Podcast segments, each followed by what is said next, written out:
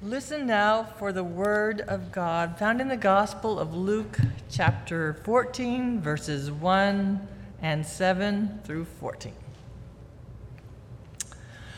One Sabbath, when Jesus went to share a meal in the home of one of the leaders of the Pharisees, they were watching him closely. When Jesus noticed how the guests sought out the best seats at the table, he told them a parable. When someone invites you to a wedding celebration, don't take your seat in the place of honor. Someone more highly regarded than you could have been invited by your host. The host who invited both of you will come and say to you, Give your seat to this other person. Embarrassed, you will take your seat in the least important place. Instead, when you receive an invitation, go and sit in the least important place. When your host approaches you, he will say, Friend, move up here to a better seat. Then you will be honored in the presence of all your fellow guests. All who lift themselves up will be brought low, and those who make themselves low will be lifted up. Then Jesus said to the person who had invited him, when you host a lunch or dinner, don't invite your friends, your brothers and sisters, your relatives, or rich neighbors. If you do, they will invite you in return, and that will be your reward. Instead, when you give a banquet, invite the poor, crippled, lame, and blind. And you will be blessed because they can't repay you. Instead, you will be repaid when the just are resurrected. This is the word of God for the people of God.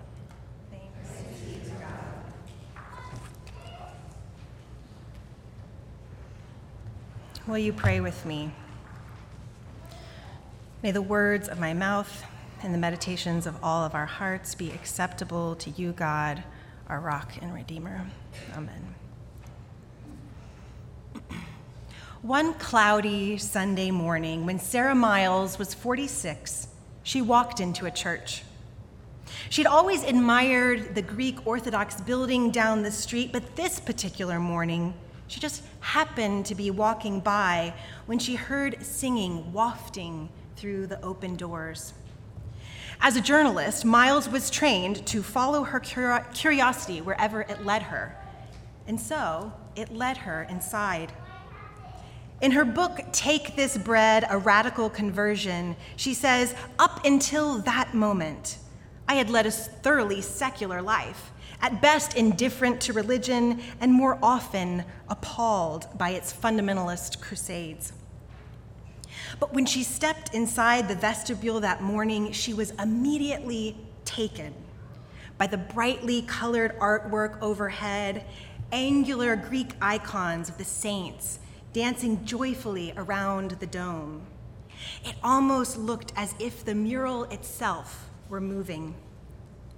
And then, as she moved further inside, following the sound of singing, she found a circular sanctuary with a table at the center. Miles has no memory of the words said that day, humbling for us preachers. It's easy to forget the words, but what she does remember, what she'll never forget, was that when the time came for communion, everyone rose and they began a slow, stately dance with arms on each other's shoulders, encircling the communion table with movement and song, just like those painted saints above.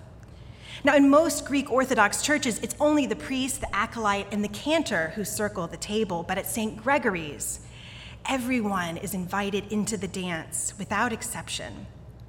Why? Because there, inscribed upon the table at the center, are the words of the seventh century bishop and Orthodox theologian. They say, Did not the Lord share the table of tax collectors and harlots? So then, do not distinguish between worthy and unworthy. All must be equal in your eyes to love and to serve. And so Sara Miles, just a stranger walking by, broke bread with them and passed it around. She, a queer atheist, drank sticky, gross wine, and passed it around too. And in that moment, she says she realized two things. First, God is alive. And second, there's a little piece of God inside a little piece of bread, and that little piece of bread is inside her. Yes, God was both alive and within her, and that was her first communion. And so, thus began Miles' lifelong process of conversion. Week after week, she was eating what she was becoming and becoming what she ate a little piece of God. Over time, the practice of communion, or Eucharist, as some call it, became her life's work. Jesus did command on the last night, after all, to remember him by sharing a meal. And so Sara literally shared meals. She began a food pantry, sharing thousands of meals with hungry families, sharing meals around the same table where she had received her first communion. And one food pantry became many food pantries. A handful of church members became an army of volunteers. And scarcity turned into a steady stream of money and food that flowed through the church like water. None of it was efficient, she said. Some said her ministry was unsustainable. She said there were days she wanted to strangle the people at the pantry, and days they certainly wanted to strangle her. It was messy and complicated work. But Miles has come to believe that efficiency is an idol. Nothing about God is efficient, she says. God takes God's time. God's love is abundant, profligate, and over the top. God isn't good at measuring things out accurately. God just pours out grace without discretion. And so, at St. Gregory's, that messy, extravagant communion happens every Sunday through the Eucharist and every Friday through the pantry. Both simple meals with the power to save. In our gospel reading this morning, Jesus shares a meal, a Sabbath meal, at the house of a Pharisee. And there he commits a grave party foul. He ratchets up the tension that has been building between him and the Jewish authorities, which will eventually culminate in his arrest. He's already gleaned wheat on the Sabbath, he's also healed people on the Sabbath. And now he was saying scandalous things at the Sabbath table. He said, When you go to a wedding, don't sit at one of the good seats. Instead, sit at a good seat only if the host asks you to. And when you throw a dinner party, don't invite your friends and family or the wealthy. Instead, invite the poor, the lame, the crippled, and the blind. So, this talk was not only a party foul, it would have struck the Pharisees as blasphemy. You see, the table was the center of Jewish religious life. And so table rules were religious rules, and religious law was the law. That meant breaking the conventions of the table was equivalent to criminal behavior, and Jesus was guilty as charged.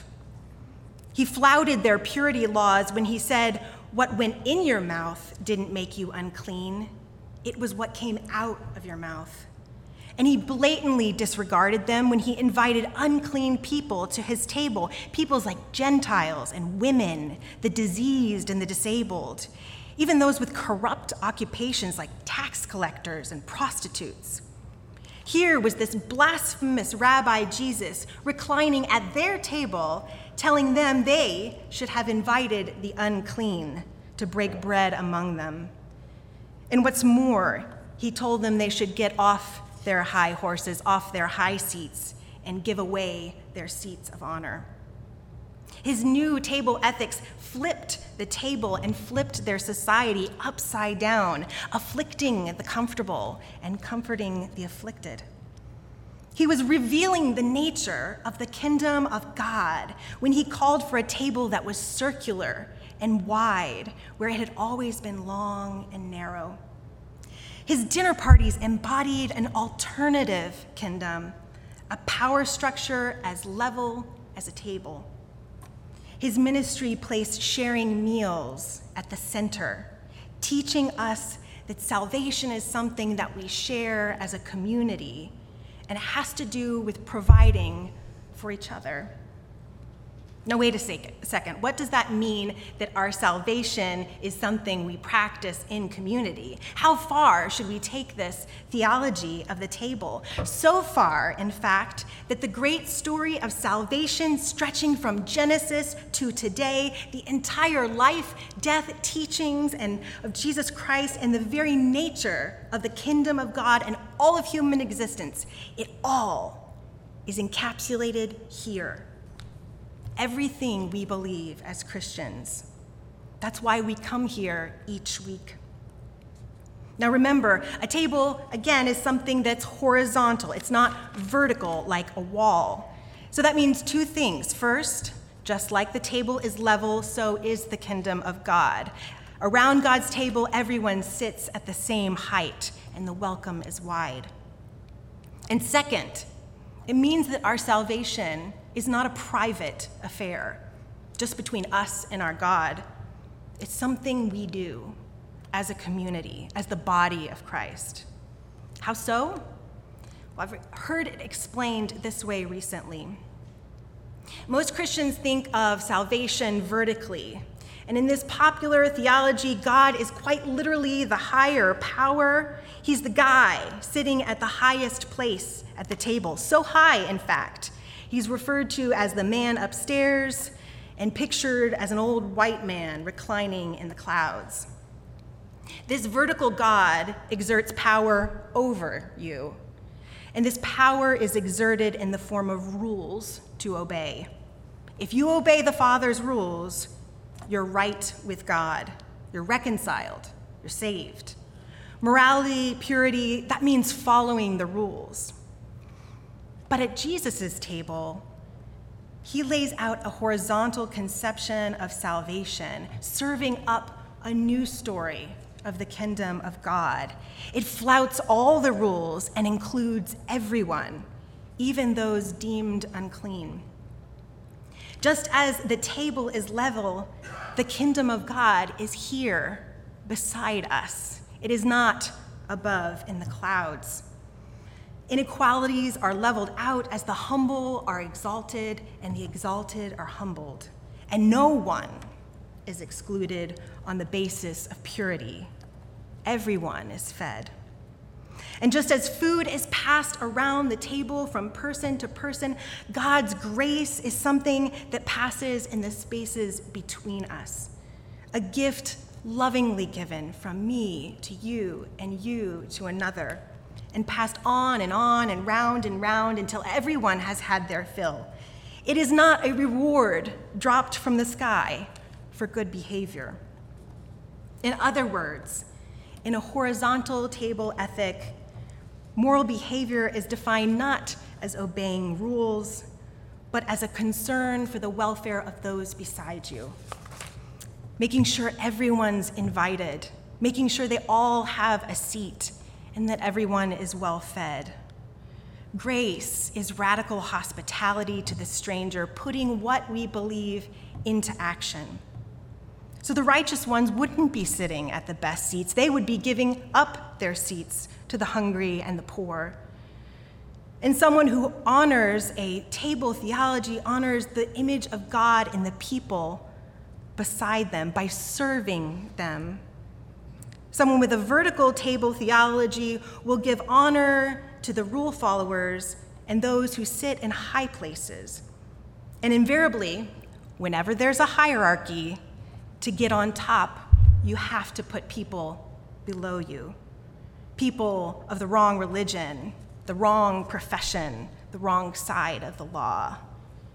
You'd live out that idea that some are more deserving than others. As I'm always saying to you, friends, our theology matters. It matters because it guides and informs how we live in this world. So let us practice a horizontal table ethic here and in the world. Sunday after Sunday, let us, like Sara Miles, eat what we become and become what we eat, a little piece of God Let us keep passing the bread and the love around between us until one day all are fed and we are nothing but the body of Christ through and through. Amen.